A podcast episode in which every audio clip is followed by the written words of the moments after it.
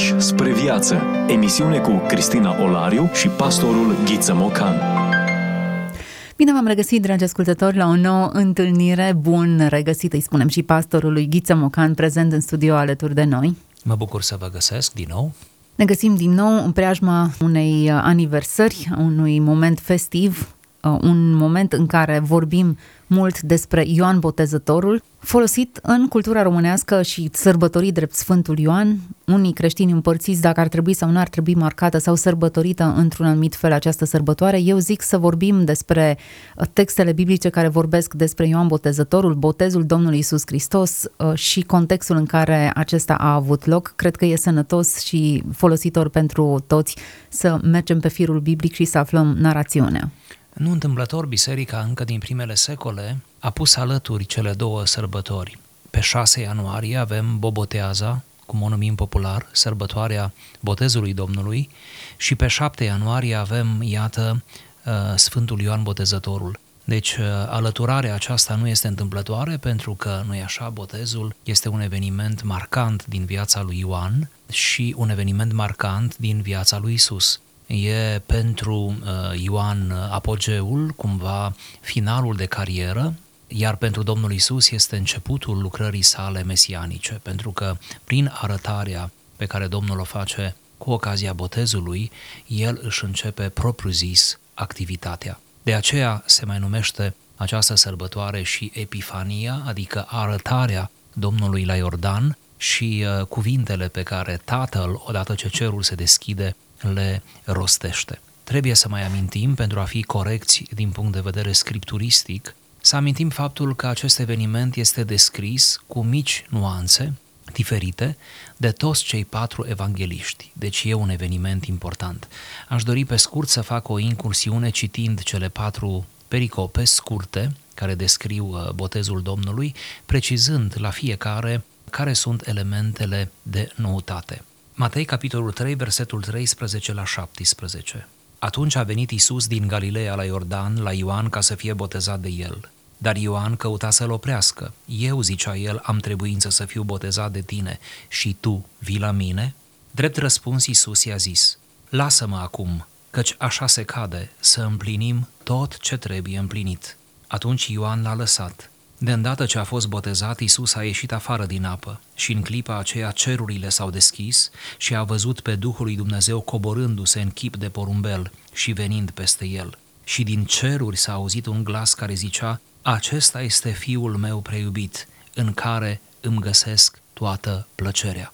Ce este propriul lui Matei e expresia lasă acum sau lasă-mă acum, căci așa se cade, să împlinim tot ce trebuie împlinit, de asemenea expresia cerurile s-au deschis și de asemenea cuvintele Tatălui, acesta este Fiul meu, preiubit, în care îmi găsesc toată plăcerea. Evanghelia după Marcu, la capitolul 1, versetul 9 la 11. În vremea aceea a venit Isus din Nazaretul Galilei și a fost botezat de Ioan în Iordan. Și îndată când ieșa Isus din apă, el a văzut cerurile deschise și Duhul coborându-se peste el ca un porumbel. Și din ceruri s-a auzit un glas care zicea, Tu ești fiul meu preiubit, în tine îmi găsesc toată plăcerea mea. Îndată Duhul a mânat pe Isus în pustiu, unde a stat 40 de zile, fiind ispitit de satana. Acolo stătea împreună cu fiarele sălbatice și îi slujau îngerii. Foarte interesant această alăturare uh, între botez și ispitirea din pustie. Noi ne întoarcem la botez și observăm ca și elemente distinctive expresia a văzut cerurile deschise și expresia tu ești fiul meu preiubit, în tine îmi găsesc toată plăcerea mea. Apoi avem uh, Luca, la capitolul 3, versetul 21 și 22. După ce a fost botezat tot norodul, a fost botezat și Isus, și pe când se ruga, s-a deschis cerul și Duhul Sfânt s-a coborât peste el în chip trupesc, ca un porumbel, și din cer s-a auzit un glas care zicea, tu ești fiul meu preiubit, în tine îmi găsesc toată plăcerea mea. Aici din nou observăm acest s-a deschis cerul, acest tu ești fiul meu preiubit. În fine, ultimul text, Ioan capitolul 1, versetul 32 la 34. Ioan a făcut următoarea mărturisire. Am văzut Duhul coborându-se din cer ca un porumbel și oprindu-se peste el. Eu nu-l cunoșteam, dar cel ce m-a trimis să botez cu apă mi-a zis, acela peste care vei vedea Duhul coborându-se și oprindu-se este cel ce botează cu Duhul Sfânt. Și eu am văzut lucrul acesta și am mărturisit că El este Fiul lui Dumnezeu. Am văzut Duhul coborându-se din cer, expresie tipică în Evanghelia după Ioan, și de asemenea acesta este sau acela este cel ce botează cu Duhul Sfânt. Și încă o expresie, eu am văzut și am mărturisit că acesta este Fiul lui Dumnezeu. Am dorit prin această incursiune să atrag atenția că botezul este un eveniment important în viața uh, Mântuitorului, dar și un eveniment important pentru redactarea informațiilor din Evanghelii, câtă vreme toate cele patru Evanghelii depun o mărturie unanimă. Acum, uh, botezul Mântuitorului redat în termenii acestea, cu sublinierile pe care deja le-ați făcut, iminența este, lasă-mă să fac ceea ce trebuie făcut și iminența gestului său, mai mult decât atât, coborârea Duhului Sfânt în mod vizibil ca element comun, mărturii oculare ale oamenilor care au asistat la aceste mm, evenimente și care pot reda aproape identic același episod. În primul rând, privind spre aceste relatări, trebuie să spunem că botezul Domnului este un paradox. Acest element al perplexității este uh, bine subliniat mai ales în Evanghelia după Matei, în ceea ce îl privește pe Ioan, botezătorul. Ioan nu se aștepta ca Domnul să-și înceapă activitatea în felul acesta. Nu se aștepta ca să vină acest moment de altfel emoționant, năucitor aproape, în care el însuși și cine era el, nu era vrednic să-i deslege cureaua încălțămintelor, să-L boteze pe Domnul. Deci paradoxul botezului Domnului Isus Hristos este probabil elementul care ne izbește prima dată când citim și ne gândim la acest, la acest lucru. Cum e posibil ca el, care nu are nevoie de botez, dar eu vă întreb retoric, de naștere a avut nevoie? Nu a avut. Nimic din ce a făcut Dumnezeu, om, nu a avut nevoie Dumnezeu să facă. Deci, cum putem explica botezul câtă vreme botezul acesta era un botez spre pocăință? Câtă vreme botezul acesta era destinat păcătoșilor care se pocăiau. Ori aici nu vorbim de un păcătos care se pocăiește, vorbim de Fiul lui Dumnezeu care nu cunoaște, nu, păcatul, care prin natura lui este de trei ori sfânt, care este lăudat de îngeri, înconjurat de serafimi și de cele patru făpturi vii, cum vedem așa de frumos în Apocalipsa. Și totuși, iată-l, pășind alături de păcătoși în apa botezului. Ori tocmai aici este cheia. Când Isus alege să se boteze și prin botez să-și înceapă lucrarea mesianică, el de fapt se asociază cu păcătoșii. Păstorul se asociază cu oile. De fapt, Domnul se botează stând la rând, printre păcătoși, se amestecă printre oameni fără ca nimeni să nu remarce cine de fapt este El. Îl credeau păcătos ca și ei. Și Domnul se botează nu pentru El, ci se botează pentru ei. Aici este paradoxul. Noi toți care ne botezăm, ne botezăm pentru noi și sper să o facem în condiții de deplină conștiență și hotărâre, pe când El se botează pentru ceilalți. Deci, această identificare cu păcătoșii pentru care va muri peste trei ani și ceva, începe în botez, începe în acest moment. Deci este un paradox. Pe de altă parte, botezul este un prilej, un prilej providențial pentru că uh, cerurile se deschid, glasul Tatălui se aude, după cum citam, și Duhul se pogoară în chip de porumbel. Este uh, o manifestare plenară a Sfintei Trăimi. Deci este un prilej teofanic, o ocazie în care Dumnezeu însuși mărturisește despre Fiul Său și, iată, întreaga mesianitate a Fiului se clădește pe această propagare sau această proclamare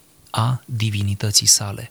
Nu un simplu om se botează, ci Fiul lui Dumnezeu se botează împlinind tot ce trebuie împlinit. Putem așadar privi spre botezul Domnului ca spre o smerire pe care Domnul o face din nou. S-a smerit când s-a întrupat, dar s-a smerit și când s-a botezat. Prin urmare, sensul botezului pentru contemporanii lui era următorul. Își mărturiseau păcatele și erau botezați. Era o curățire, o mărturisire, o spălare de păcatele lor, spălare fizică care simboliza spălarea interioară. Ori noi, în timp, am atașat alte valori botezului. Îl avem pe Pavel explicând romanilor cum suntem îngropați cu Hristos, cum ne ridicăm la o viață nouă, avem alte simboluri atașate acestei experiențe. Da, pentru că noi nu ne botezăm cu botezul lui Ioan. Uh-huh. Noi ne botezăm cu botezul creștin, care este altceva decât botezul lui Ioan.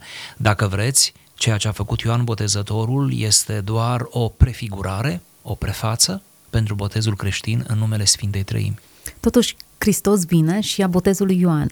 Într-un anumit sens, urmează același model al mărturisirii păcatului. Nu avea ce păcate să-și mărturisească, dar urmează, așa cum puțin mai devreme menționați, identificarea, procesul acesta de identificare cu păcătoșii, invitându-ne să-i urmăm exemplul. Întotdeauna am urmat, uh, am, am lecturat acest pasaj ca un exercițiu demonstrativ. Trebuie să faceți și voi acest lucru. E, e un lucru, dacă eu perfect l-am făcut, va trebui să-l faceți și voi. Dar cred că există și alte sensuri atașate acestui act. Da, și sensul, poate să reiau un pic mai explicativ, uh, sensul este acesta de identificare cu poporul, cu poporul evreu. Am venit, uh, a venit la Isai, nu?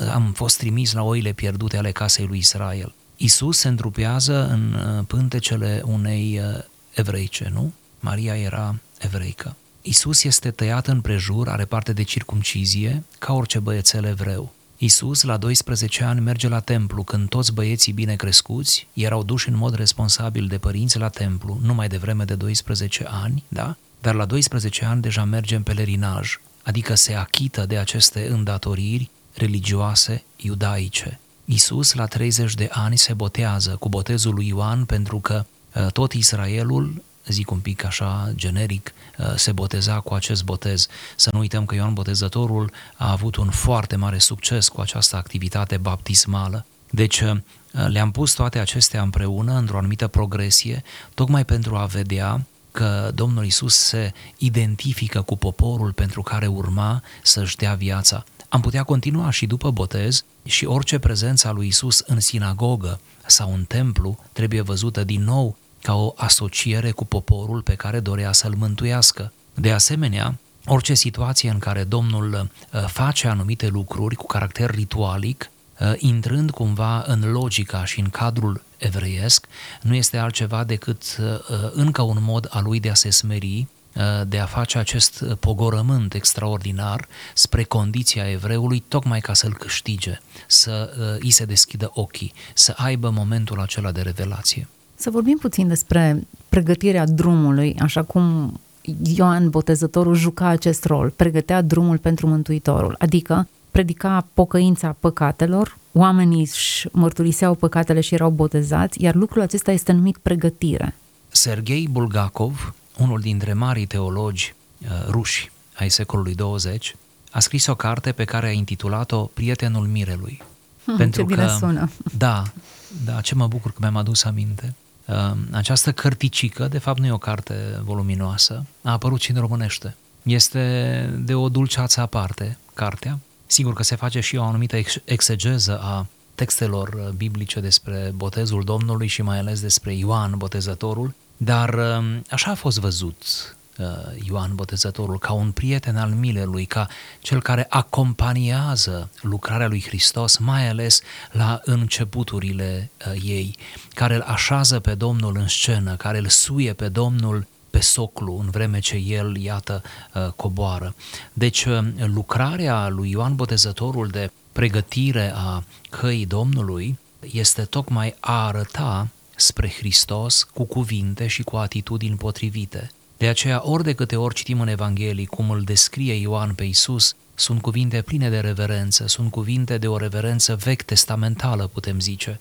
Uh, Ioan este uh, un profet care seamănă mult cu profeții Vechiului Testament și manifestă față de Isus o reverență profundă. Expresii precum nu sunt vrednic să-i dezleg cureaua încălțămintelor sau uh, cel ce vine după mine este mai mare decât mine sau eu vă botez cu apă, dar după mine vine unul care vă va boteza cu Duhul Sfânt și cu foc. Toate acestea arată uh, cine este Ioan și mai ales cine este Isus. Așa a pregătit calea, situându-se el în postura de slugă, de voce, doar o voce care anunță, doar un indicator, nu și localitatea, nu destinația însăși, doar o cale, nu destinația ei, uh, și arătându-l pe Hristos prin cuvinte atât de Uh, exemplar atât de magnific, atât de frumos. Gândiți-vă numai la un episod care apare în Evanghelia după Ioan, cum atât de frumos vorbea Ioan Botezătorul despre Isus, încât vreo câțiva dintre ucenicii lui deja au trecut de partea lui Isus. La un moment dat, Ioan are o întrebare, ești tu acela pe care îl așteptăm sau nu? În mijlocul îndoielii lui formulate. Acolo este un alt context. Dacă vreți să vorbim despre această întrebare, mă bucur. Dar îngăduiți-mi să o explic. Citim despre asta în Evanghelia după Luca, bunăoară, în mod explicit, dar și în celelalte evanghelii. Ce vreau să observăm este că atunci când Ioan pune această întrebare, paradoxal, Isus se afla în anul lui de popularitate. Această întrebare vine pe fondul unor uh, minuni succesive pe care le face Domnul, iar uh, ultima minune înainte să vină trimișii lui Ioan, am indicat textul din Luca pentru că acolo lucrurile sunt mai elocvente, Înainte să vină solii din partea lui Ioan care întrebau, tu ești acela sau să așteptăm pe altul, Domnul tocmai înviase fiul văduvei din Nain. Ei bine, după o înviere care uh, l-a făcut pe Domnul popular în toată zona aceea și ne imaginăm că foarte mulți oameni credeau în el, ca o surpriză, ca o ruptură parcă, vin ucenicii lui Ioan și întreabă, tu ești acela? Tu ești? Cum e posibil ca atunci când toți cred, da? măcar și conjunctural, dar toți cred, când o emoție generală cuprinde toate ținuturile acelea, când, când personajul principal e Isus, cum e posibil ca Ioan, Ioan botezătorul, să nu creadă? Să ne gândim la asta punând în oglindă episodul botezului.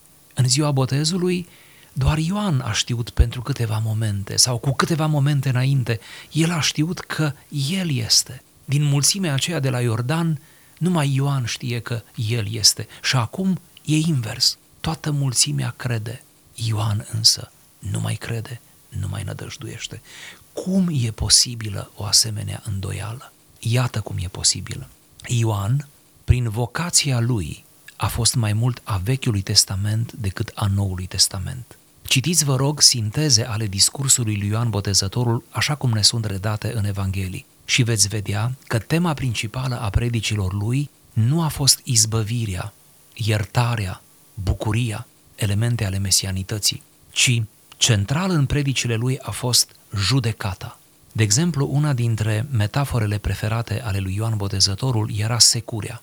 Ați auzit bine, toporul, care este și înfipt la rădăcina pomului. Cele mai multe predici ale Domnului erau ale lui Ioan, iertați-mă, erau incendiare, erau de tipul, da, de tipul uh, profeților Vechiului Testament, încă puțin și vine Mesia care are să vă judece, are să vă pedepsească, are să vă schilodească, are să vă arate și să vă dea exact ce meritați, pentru că secole la rând v-ați depărtat de Dumnezeu, ceea ce era perfect adevărat în cheie istorico-teologică. Ioan a crezut că Mesia, odată venind și el văzându-l și botezându-l, va începe un proces de epurare, de curățenie, de judecată. Și ce vede Ioan?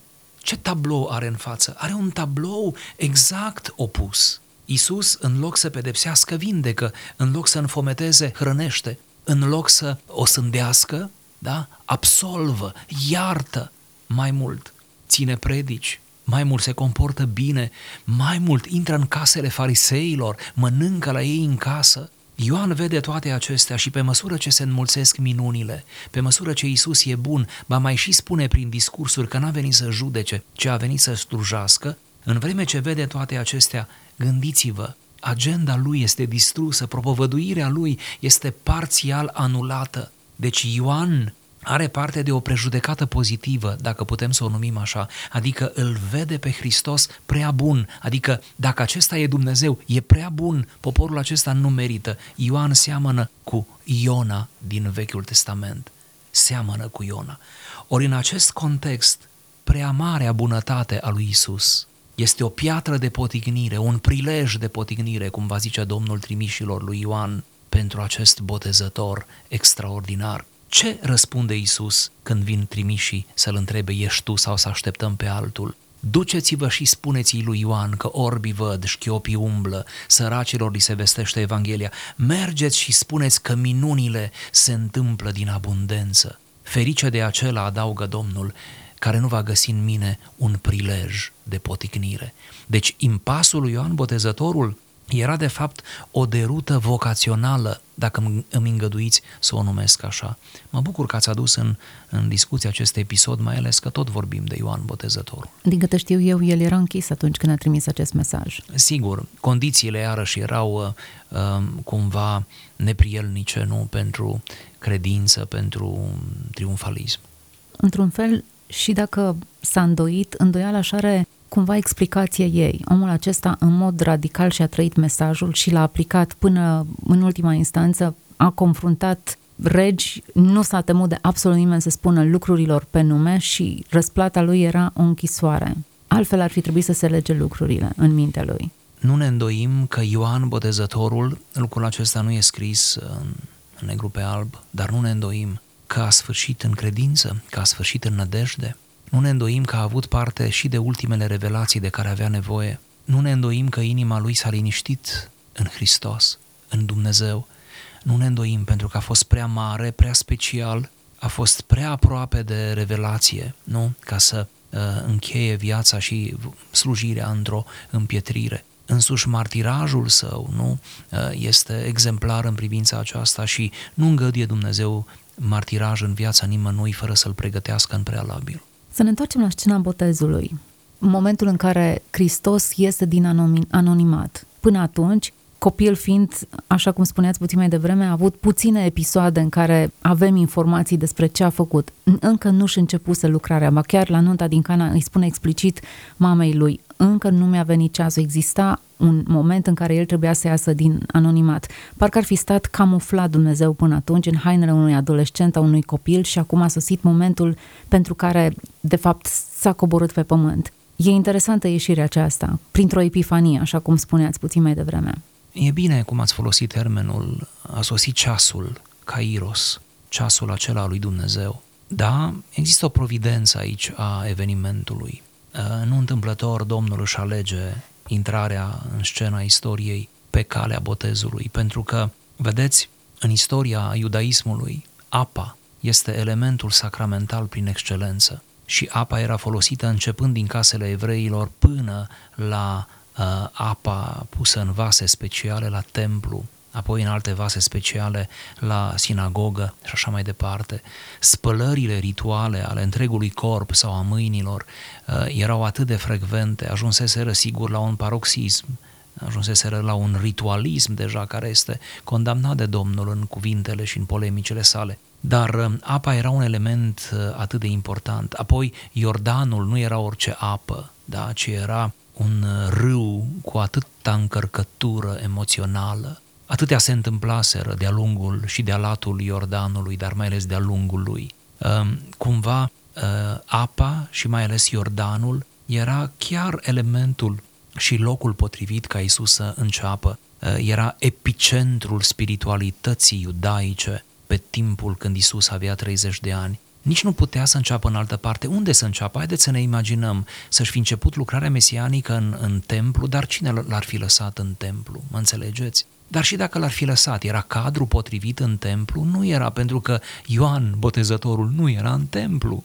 Apoi uh, să fi început lucrarea mesianică printr-un discurs, doar printr-o predică? Ei bine, nu, era doar un cuvânt, erau cuvinte, trebuia făcut un act, înțelegeți, un act, un act vizibil, un act ritualic, da, dar ritualic într-un sens uh, pozitiv, nu?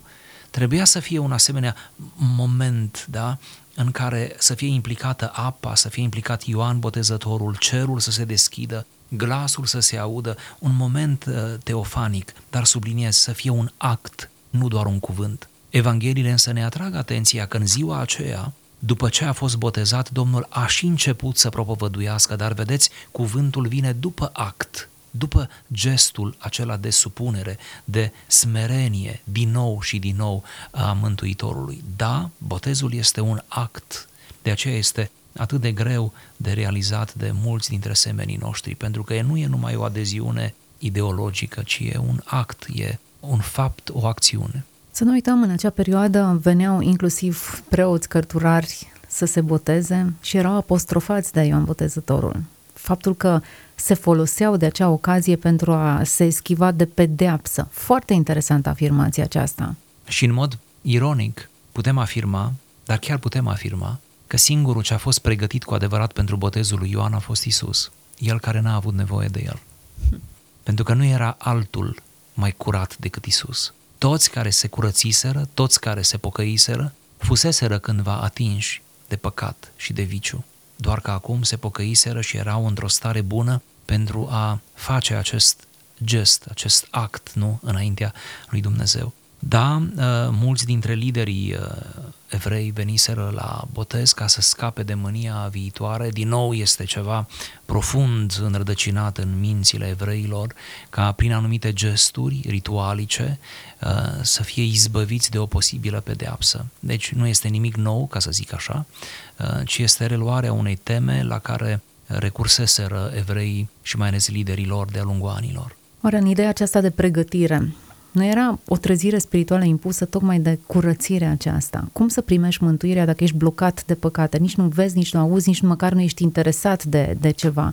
Ne gândim la inima lui Irod, care era atât de încorsetată de uh, eu știu, dorința de putere, încât nu putea, realmente nu putea să meargă înspre Iesle, să se închine cu o altă intenție mai, mai grea decât cea pe care a și avut-o. De aceea botezul este, dincolo de actul în sine, o chemare la curăție, la întoarcere, o chemare la pocăință, o chemare perenă care străbate tot Vechiul Testament. Prin câți profeți n-a strigat Dumnezeu la poporul lui, întoarceți-vă, pocăiți-vă, simțiți-vă ticăloșia, priviți spre faptele voastre, fie-vă rușine, o rușine care apoi să aducă după sine pocăința și îndreptarea. Este așadar încă un prilej pe care Dumnezeu l-a hărăzit evreilor chiar din timpul lui Isus în primul secol, tocmai ca să se întoarcă. Ori în această ambianță a chemării la pocăință, Isus își începe lucrarea, nici că se putea mai bine, pentru că Domnul însuși va începe prin cuvintele pocăiți-vă căci împărăția lui Dumnezeu este aproape, iar mesajul pocăinței era mesajul lui Ioan, botezătorul. Domnul îl duce mai departe, nu inventează un alt mesaj, ci duce spre alte culmi aceleași cuvinte, aceleași concepte, aceleași chemări. Suntem la finalul acestei emisiuni, o emisiune în care ne-am propus să vorbim despre Ioan Botezătorul, despre botezul Domnului Isus, iată două sărbători apropiate, atașate. E bine să răsfoim paginile scripturilor și să descoperim semnificația acestor sărbători și să integrăm în viața noastră lucrurile bune pe care le culegem de acolo. Cred că fiecare sărbătoare ne primenește sufletul și ni-l împrospătează și ne oferă subiecte supra-firești la care să reflectăm. Cred că avem nevoie de sărbători și n-ar trebui să privim uh, cu aroganță spre aceste opriri în loc și în măsura în care putem, cred că trebuie să reflectăm la cuvintele Scripturii, dar și la felul în care tradiția creștină a receptat aceste momente și le-a pus în valoare. De aceea, cu, ca un ultim gând, uh, aș vrea să privim și să învățăm să privim spre botezul Domnului, spre biografia lui Ioan Botezătorul, prin cuvintele Evangheliilor, dar și prin alte informații pe care le avem și care au ajuns până la noi despre Ioan și despre întreaga atmosferă din uh, secolul I. Cred că sărbătorile ne sunt rânduite să ne facă mai înțelepți și, de ce nu, mai buni. Apoi, așa să și fie. O sărbătoare în care să devenim mai înțelepți și mai buni și să dobândim mai multă um, sfială în prezența lui Dumnezeu și apropiere în mod autentic de El. Mulțumesc pentru prezența în studio pastorului Ghiță Mocan, mulțumesc tuturor celor care au rămas alături de noi pe parcursul acestei discuții, pe care sper că ați savurat-o și v-a inspirat într-un fel sau altul. Toate cele bune! Ați ascultat emisiunea Pași spre viață cu Cristina Olariu și pastorul Ghiță Mocan.